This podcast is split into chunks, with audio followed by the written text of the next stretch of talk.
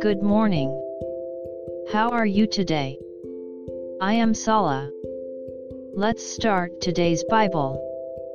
Today's Bible verse is 1 John 4:10. I'll read. In this is love, not that we loved God, but that he loved us and sent his Son to be the propitiation for our sins. Amen. God creates humans to love us. He always remembers humans. But humans have sinned against God. He cannot forgive our sins.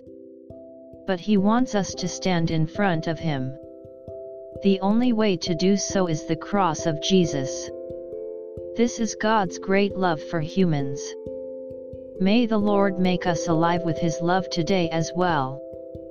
God bless you. See you tomorrow.